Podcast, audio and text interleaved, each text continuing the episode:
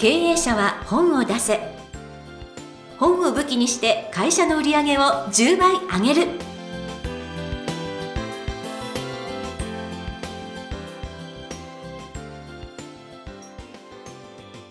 皆さんこんにちは、坂田陽子です。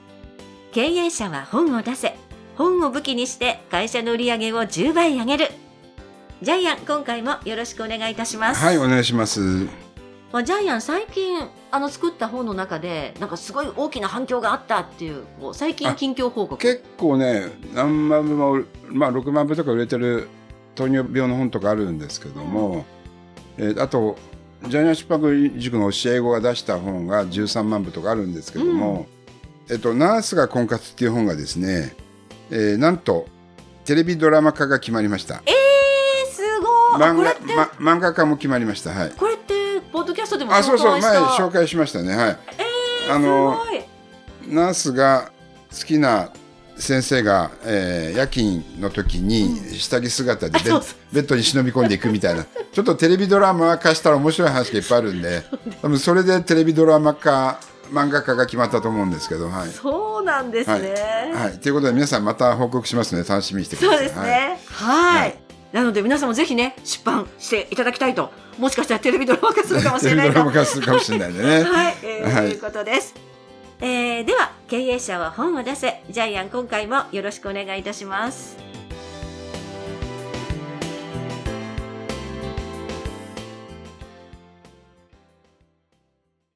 続きましてはジャイアンおすすめのビジネス書を紹介するコーナーです。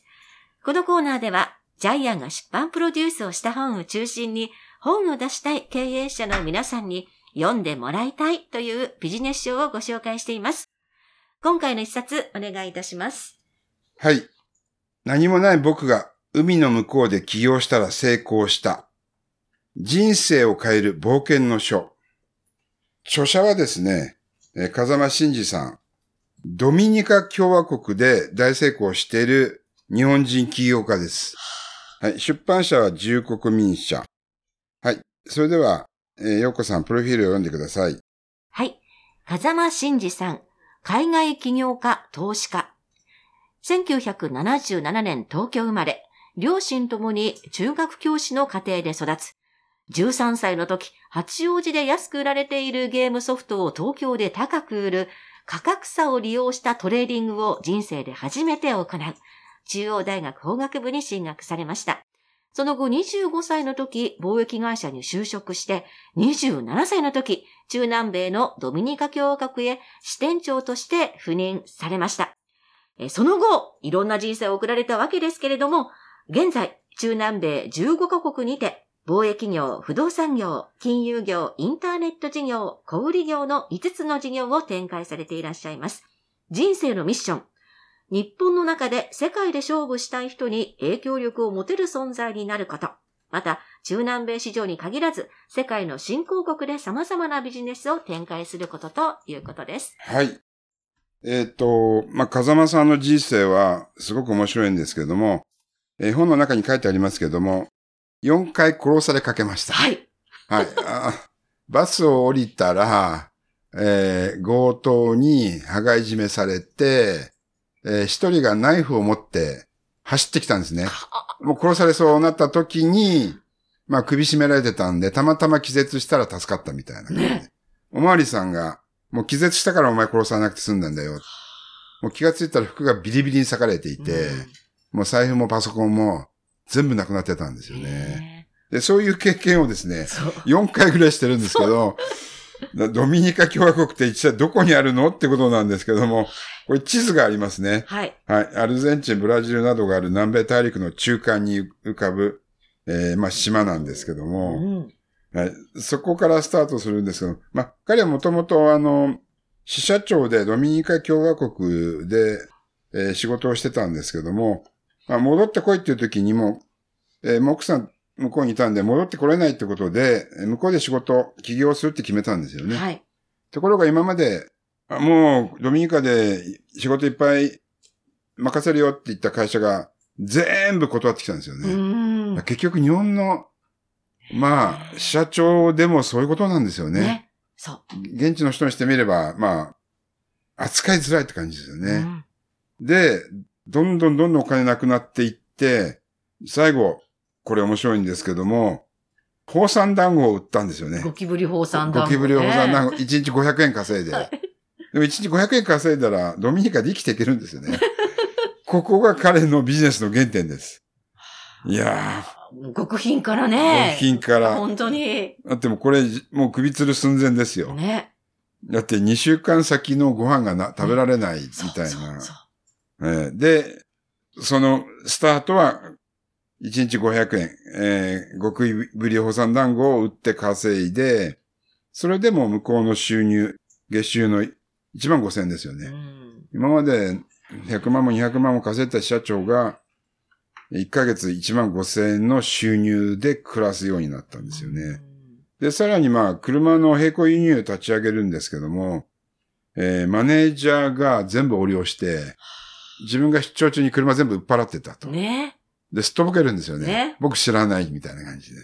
で、口座はもう全部彼の口座にお金入っていて、で、まあごねんかん裁判で争うんで勝つんですけども、えー、お金は入ってこなかったですよね、結局ね。ね。こんなに苦労して。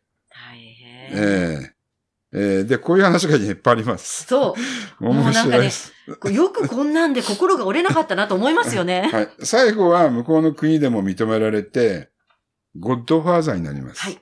えー、まあ、ゴッドファーザーっていうのはですね、まあ、あの、フランシス・コッポラの映画に出てくるあのゴッドファーザーではなくてですね、えー、向こうでは、えー、名前をつけてくれる、子供の名前をつけてくれる偉大な父親っていうことで、えー、まあ、向こうの名士ですね。はい、名実ともに名士に迎えられているんですけども、えー、そこまで彼が海外で苦労しながら、えー、成功していく話がですね、この本の中にギュッと詰まっています。はい、ですからこれ本当に人生の冒険の書です。うん、その通りです。はい。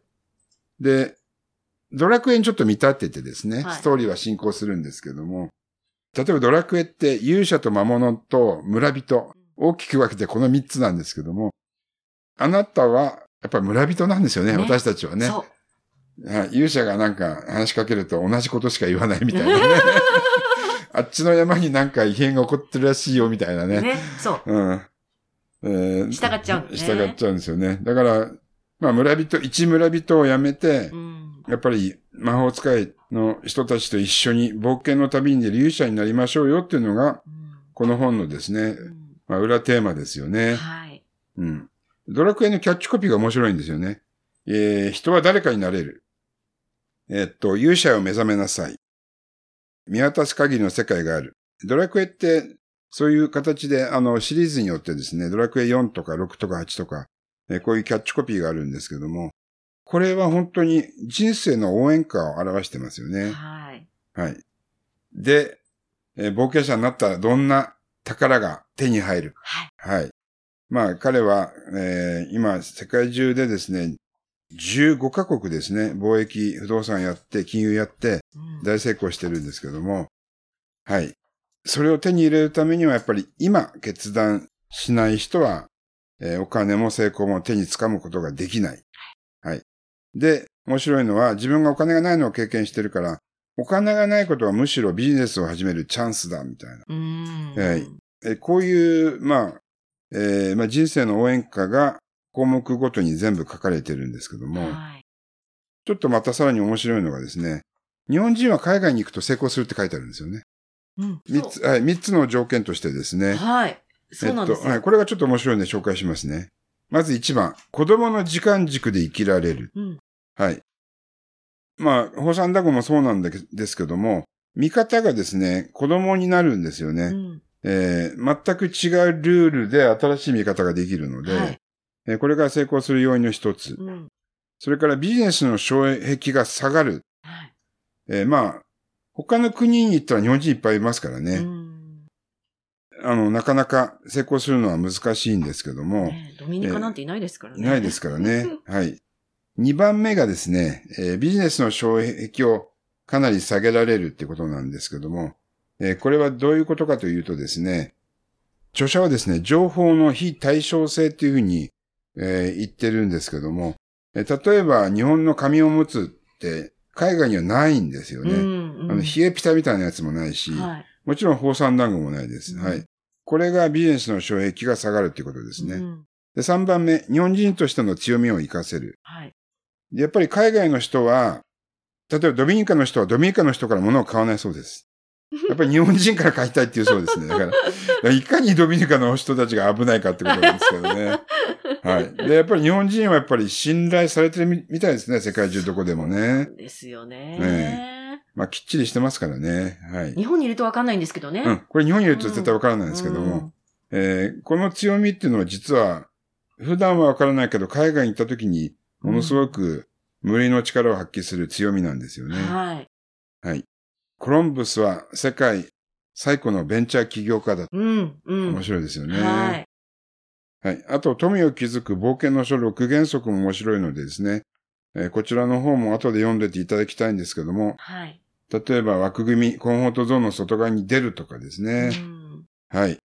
失敗をできるだけ多く重ねるとかですね、うんうん、はい。こういう形でですね、冒険の書のろく原則があるので、こちらもちょっとドラクエっぽいちょっと作りになってますね。はい、面白いですね。まずは居心地の悪い場所に行ってみる。ねえ。はい。で、これ失敗ある、ありきっていうのがやっぱりすごいなと思うんですけれども、えーえー、そのイケイケどんどんじゃなくて、例えばこの撤退の仕方、損切り精神を身につけよとかいうのもですね、はい、にひゃくさんじゅういちページ後ろの方にこう三国志の話と引用して、えーえー、なんかご紹介されていますけれども、ますね、あなんかこう、すごいバランスがよく、冒険に出ましょうっていう、うん、ちゃんと失敗した時の対応策までもご用意されてるっていうの、これすごいいいなと思いました。はい。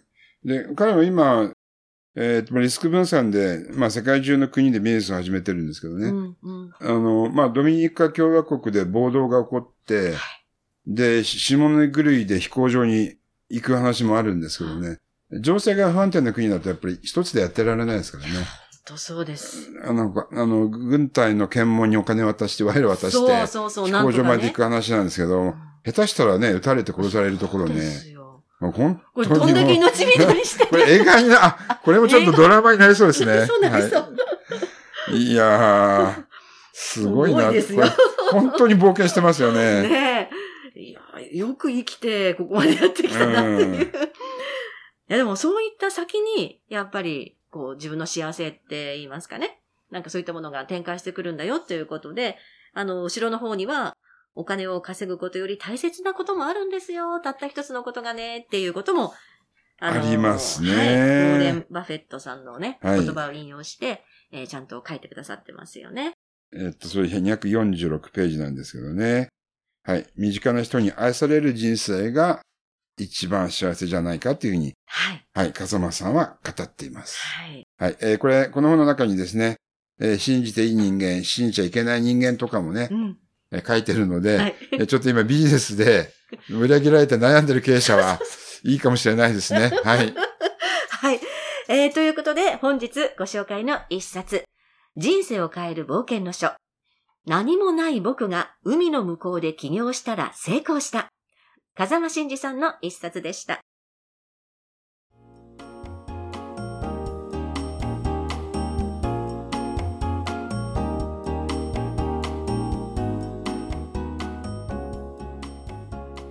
続きましては、ブックウェポンのコーナーです。このコーナーでは、実際に本を使ってどうビジネスに生かすか、そして成功するのか、ジャイアンから伝えていただきます。では、今回のテーマ、お願いいたします。はい。経営者からチャレンジを引いたらゼロ。今回は考えてきました。はい。経営者って冒険の、えー、旅を忘れてはいけないと思うんですよ。はい。で、皆さん思い出していただきたいんですけど、経営者はやっぱり冒険してきましたよね。そういう時期があると思うんですよね。はい。倒産の危機も乗り越えてきたし、会社の社員がみんな、えー、反乱したら辞めてったりとかですね、資金繰りで困ったりとか、いろいろな冒険があるんですけども、それを乗り越えられて今会社をやってると思うんですけども、そこでですね、小さい成功に満足して何もしない経営者っていうのはもう冒険を終えてますよね。ちょっと長老みたいになってる人いますよね。村の長老みたいに。やっぱり本来ビジネスって命がけの部分もありますよね。日本にいるとやっぱり安心してどうしても小さくまとまってしまいますよね。だって命まで取られないんですから、日本は。もう海外は本当に命がけですよね。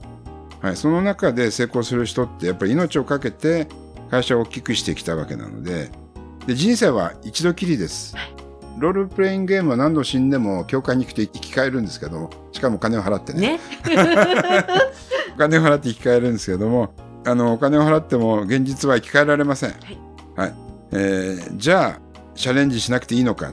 私やっぱり経営者ってチャレンジしてるから経営者だと思うんですけどね、チャレンジしなくなったらもう何も残らないと思いますので、これはジャイアンの持論なんですけどもね、一生種をまいて、えー、畑を耕していくのが私は経営者だと思ってます、はい、えー、まあたまには上を見上げて実を収穫するのもいいんですけどね、はい、ずっと地面見ながら畑を耕して種を植えていく、はい、えー、そういう冒険の心を忘れてはいけないんじゃないかなというふうに思います、はい、はい、えー、ということで今回のブックウェポン、経営者からチャレンジを引いたらゼロということでお話をいただきました。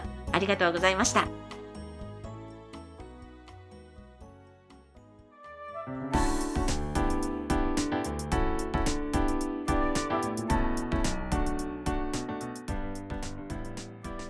だいひゃくにじゅうきゅうかい経営者は本を出せ、いかがだったでしょうか。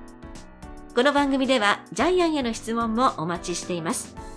本を出して売り上げを上げたい方は天才工場のホームページをぜひチェックしてみてください。メールやお電話でも受け付けています。それではジャイアン、今週もありがとうございました。はい、ぜひ経営者の皆さんチャレンジしてくださいね。